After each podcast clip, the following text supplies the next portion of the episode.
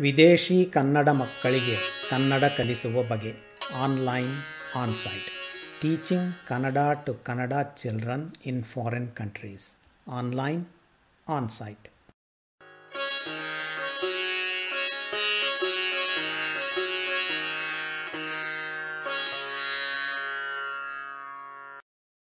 Corona ಮಾರಿ ಬಡಿದಂದಿನಿಂದ ನಮ್ಮ ಮನೆಯಲ್ಲಿ ನಾವೇ ಬಂಧಿಗಳು ಆದೆವು. ಆದರೆ ನಮ್ಮ ಕನ್ನಡ ಪ್ರೇಮ ಕುಂದಲಿಲ್ಲ. ಕನ್ನಡ ಕಲಿಕೆ ನಿಲ್ಲಲಿಲ್ಲ. ಕನ್ನಡಿಗರ ಸೃಜನಶೀಲತೆಗೆ ಎಣೆಯೇ ಇಲ್ಲ.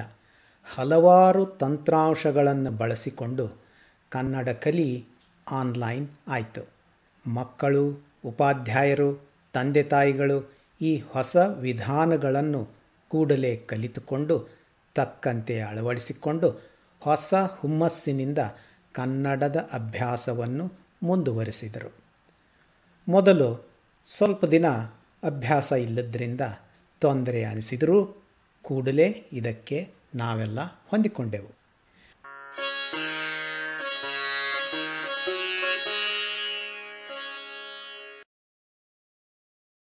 ಪ್ರಸ್ತುತ ಪ್ರಶ್ನೆ. ಈಗ ಕನ್ನಡ ಕಲಿಯಲು ನಾಲ್ಕು ಗೋಡೆಗಳ ನಡುವೆಯೇ ಕಲಿಯಬೇಕೆ ಅನ್ನುವ ಪ್ರಶ್ನೆಗೆ ಉತ್ತರಿಸಬೇಕಾಗಿದೆ. ಈ ಸಾಂಪ್ರದಾಯಿಕ ಆನ್ಸೈಟ್ ಕಲಿಕೆಗೆ ಪರ್ಯಾಯವಾಗಿ ಇರುವುದು ಆನ್ಲೈನ್ ಕಲಿಕೆ. ಮುಂದುವರೆದು, ಆನ್ಲೈನ್ ಮಾತ್ರ ಏಕೆ ಕಲಿಸಬಾರದು ಎಂದು ಕೇಳಬಹುದು. ಆನ್ಲೈನ್ ಕಲಿಕೆ ಸ್ತರಗಳು ಆನ್ಸೈಟ್ ಅಂದರೆ ಸಾಂಪ್ರದಾಯಿಕ ತರಗತಿ. ಕ್ಲಾಸ್ ರೂಮ್ಗಳಲ್ಲಿ ಸಮಕ್ಷಮ ಭೇಟಿಯಾಗಿ ಕಲಿಯುವುದು. ಆನ್ಲೈನ್ ಕಲಿಕೆಯಲ್ಲಿ ಅನೇಕ ಸ್ತರಗಳಿವೆ.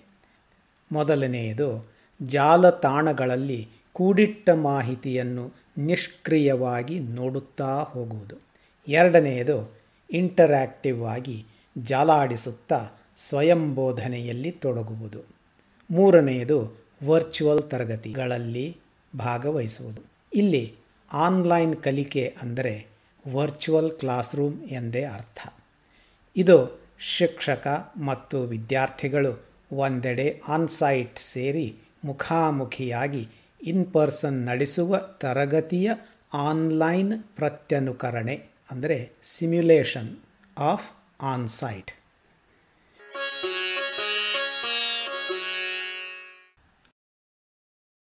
ಆತಂಕ ಏನಿದೆ? ಸಾಂಪ್ರದಾಯಿಕ ಸಮಕ್ಷಮ ಭೇಟಿಯ ಕಲಿಕೆಯಲ್ಲಿ ಇರುವ ಮಾನವೀಯ ಸಂಪರ್ಕ ಆನ್ಲೈನ್ ಕಲಿಕೆಯಲ್ಲಿ ಕಡಿಮೆ ಅನ್ನುವ ಆತಂಕ ಮೊದಲಲ್ಲಿ ಸಹಜ. ಇಂಥ ಆತಂಕ ಕಾಡುವುದು ವಿಶೇಷವಾಗಿ ನಮಗೆ, ಕಲಿಸುವವರಿಗೆ, ಸಾಂಪ್ರದಾಯಿಕವಾಗಿ ಕಲಿತವರಿಗೆ. ಇಲ್ಲಿ ಎರಡು ಅಂಶಗಳನ್ನು ಗಮನಿಸುವುದು ಒಳಿತು. ಮೊದಲನೇದಾಗಿ, ವಿದೇಶಿ ಮಕ್ಕಳಿಗೆ ಕನ್ನಡ ಕಲಿಕೆ ಅವರ ಮುಖ್ಯ ಅಥವಾ ಪ್ರಾಥಮಿಕ ಶಿಕ್ಷಣ ಅಲ್ಲ. ಎರಡು ವಾರಕ್ಕೆ ಒಂದು ಗಂಟೆ ಕಲಿಕೆ ಮಾತ್ರ. ಎರಡನೆಯದಾಗಿ, T V, iPhone, iPad, video ಆಟಗಳಲ್ಲಿ ಹುಟ್ಟಿನಿಂದಲೇ ಮುಳುಗಿ ಪ್ರಾಥಮಿಕ ಶಾಲೆಯಲ್ಲೇ ಗಣಕ ಯಂತ್ರ, ಯಂತ್ರಮಾನವ, ಅಂದರೆ ರೊಬಾಟಿಕ್ಸ್ ಗಣಕ ವಿಧಿ ಭಾಷೆ ಪ್ರೋಗ್ರಾಮಿಂಗ್ ಲ್ಯಾಂಗ್ವೇಜ್ಗಳನ್ನು ಕಲಿಯುವ ಇಂದಿನ ಮಕ್ಕಳ ಸಂವೇದನೆಯೇ ಬೇರೆ. ದೃಶ್ಯ, ಶ್ರವ್ಯ interactive elements one on one break ರೂಮ್ಗಳಂಥ ಅನುಕೂಲತೆಗಳನ್ನು ಈಗಿನ ತಂತ್ರಾಂಶಗಳು ಒಳಗೊಂಡಿದ್ದು ಆನ್ಲೈನ್ನಿಂದಾಗಿ ಕಳೆದುಕೊಳ್ಳುವುದು ಏನಿದ್ದರೂ ಅದರ ಪರಿಣಾಮವನ್ನು ಕನಿಷ್ಠಗೊಳಿಸಿವೆ ಅಂತ ಅನ್ನಬಹುದು. ಇಲ್ಲಿ ಗಮನಿಸಬೇಕಾದ ಕೆಲವು ಕಲಿಕೆಯ ತಂತ್ರಾಂಶಗಳು ಹೀಗಿವೆ. Adobe Captivate Articulate three sixty Blackboard learn Docebo Elucidat Google Classroom, Lectora inspire shift Thinkific ಮತ್ತು ಹತ್ತನೆಯದು ವಿಜ್ ಐ ಕ್ಯೂ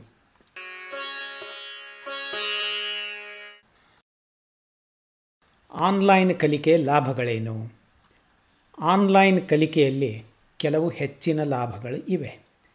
ನಿಮ್ಮ ಸಮಯ ನಿಮ್ಮ ಜಾಗ. ಮುಖಾಮುಖಿಯಾಗಬಹುದು ಒನ್ ಆನ್ ಒನ್ ಅಥವಾ ಗುಂಪಿನಲ್ಲಿ ಕಲಿಯಬಹುದು. ಇಂಟರ್ಯಾಕ್ಟಿವ್ ಆಗಿರಬಹುದು, ಪರೀಕ್ಷೆಗಳನ್ನು ಕೊಡಬಹುದು. ಬೆನ್ನು ಬಗ್ಗಿಸುವ ಪಾಟಿ ಚೀಲ ಹೊತ್ತು ಹೋಗುವ ಗೋಜಂತೂ ಇಲ್ಲ. ತಂದೆ ತಾಯಿಗಳಿಗೆ ಡ್ರೈವಿಂಗ್ ಇಲ್ಲ, ಕ್ಲಾಸ್ ರೂಮ್ ಹೊರಗಡೆ ಕಾಯುವುದು ಇಲ್ಲ. ಅದೇ ಸಮಯವನ್ನು ಹೆಚ್ಚಿನ ಕಲಿಕೆಯಲ್ಲಿ ವಿನಿಯೋಗಿಸಬಹುದು. ತಮ್ಮ ಕೆಲಸ ತಾವು ಮನೆಯಲ್ಲೇ ಮಾಡಿಕೊಳ್ಳಬಹುದು. ಹೆಚ್ಚಿನ ಖರ್ಚು ಮತ್ತು ವ್ಯವಸ್ಥೆ, ಲಾಜಿಸ್ಟಿಕ್ಸ್ ತೊಂದರೆ ಇಲ್ಲದೆ ಹೆಚ್ಚು ತರಗತಿಗಳನ್ನು, ಅಂದರೆ ವಾರಕ್ಕೊಮ್ಮೆ ಮನಸ್ಸಿದ್ದರೆ ದಿನಾಲೂ ಕೂಡ ಆನ್ಲೈನ್ನಲ್ಲಿ ನಡೆಸಬಹುದು. No Kannada child left behind. Online ಪಾಠಗಳಲ್ಲಿ ವಿದ್ಯಾರ್ಥಿ ಉಪಾಧ್ಯಾಯರ ನಡುವಿನ ದೂರ ಲೆಕ್ಕಕ್ಕೆ ಬಾರದು. ಹೆಚ್ಚು ದೂರದಲ್ಲಿರುವ ವಿದ್ಯಾರ್ಥಿಗಳು ಕೂಡ ಕನ್ನಡ ಕಲಿಕೆಯ ಲಾಭ ಪ್ರಯೋಜನಗಳನ್ನು ಪಡೆಯಬಹುದು. ಇದು ಬಹಳ ಮಹತ್ವವಾದದ್ದು. ಕನ್ನಡದ ವ್ಯಾಪ್ತಿಯನ್ನು ಹೆಚ್ಚಿಸಿ. No Kannada child left behind ಅನ್ನುವ ನಮ್ಮ ಉದ್ಘೋಷಣೆಯನ್ನು ಅಕ್ಷರಶಃ ಸಾಕಾರಗೊಳಿಸಬಲ್ಲದು.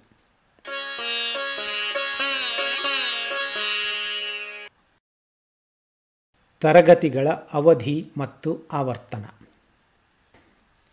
ಮನೆ ಮತ್ತು ಕನ್ನಡ ತರಗತಿಗಳನ್ನು ಬಿಟ್ಟು ಕನ್ನಡ ಪರಿಸರ ಇರದ ಹೊರನಾಡಿನಲ್ಲಿ ತರಗತಿಯ ಅವಧಿ ಪೀರಿಯಡ್ಗಿಂತ ಅದರ ಆವರ್ತನ ಫ್ರೀಕ್ವೆನ್ಸಿ ಮುಖ್ಯ.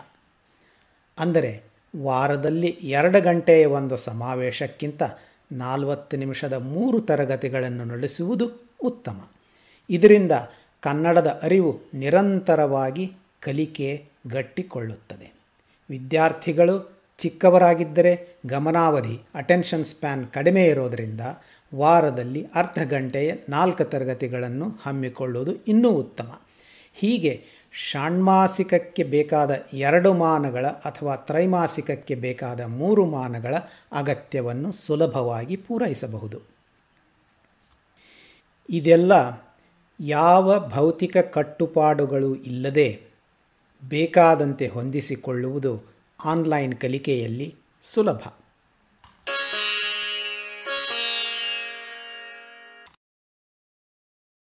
ವಿದ್ಯಾರ್ಥಿ ಶಿಕ್ಷಕರ ಅನುಪಾತ ಹೇಗಿರಬೇಕು?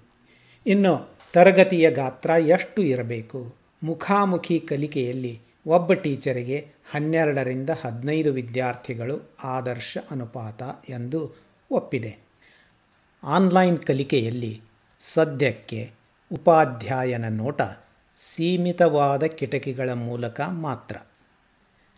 ವಿದ್ಯಾರ್ಥಿಗಳ ಭೌತಿಕ ಕೋಣೆ, ವಾತಾವರಣ ಮತ್ತು ಉಪಕರಣಗಳು ಬೇರೆಯಾದ್ದರಿಂದ ಸಂವೇದ್ಯ ಕೂಡ ಬೇರೆ ಆಗಬಹುದು. ಆದ್ದರಿಂದ ತರಗತಿಯನ್ನು ಐದರಿಂದ ಎಂಟು ಮಕ್ಕಳ ಮಿತಿಯಲ್ಲಿ ನಡೆಸುವುದು ಉತ್ತಮ.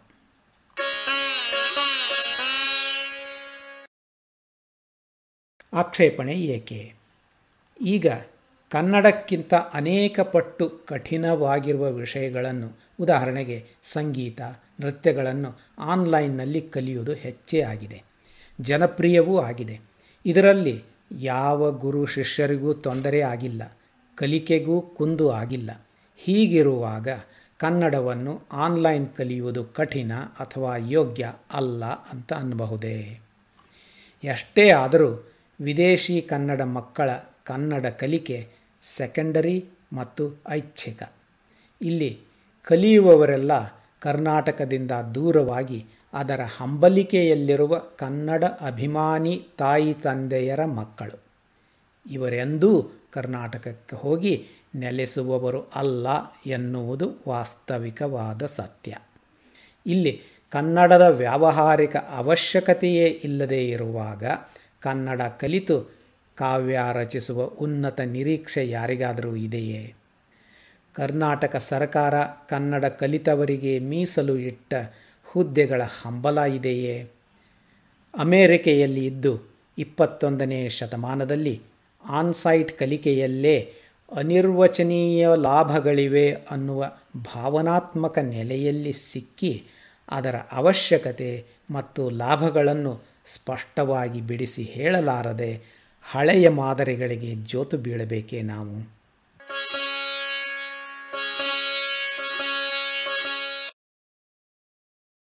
ಮುಂದಿನ ದಾರಿ ಸ್ಪಷ್ಟವಾಗಿದೆ.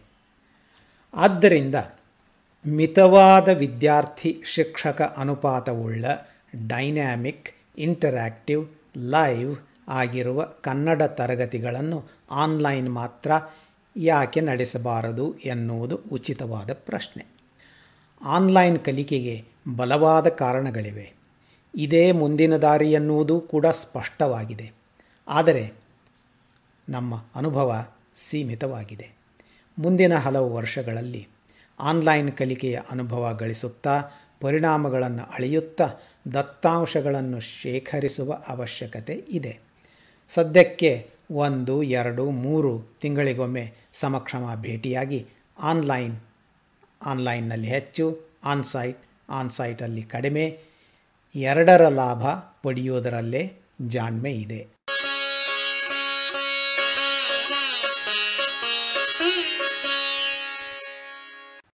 ನಿಮ್ಮವನೇ ಆದ ವಿಶ್ವೇಶ್ವರ ದೀಕ್ಷಿತ. ಹಿನ್ನೆಲೆ ಸಂಗೀತ, ಆಕಾಶ ದೀಕ್ಷಿತ. ಕನ್ನಡ ಕಲಿ ಬಿತ್ತರಿಕೆ, ಜುಲೈ ಎರಡು ಸಾವಿರದ ಇಪ್ಪತ್ತು.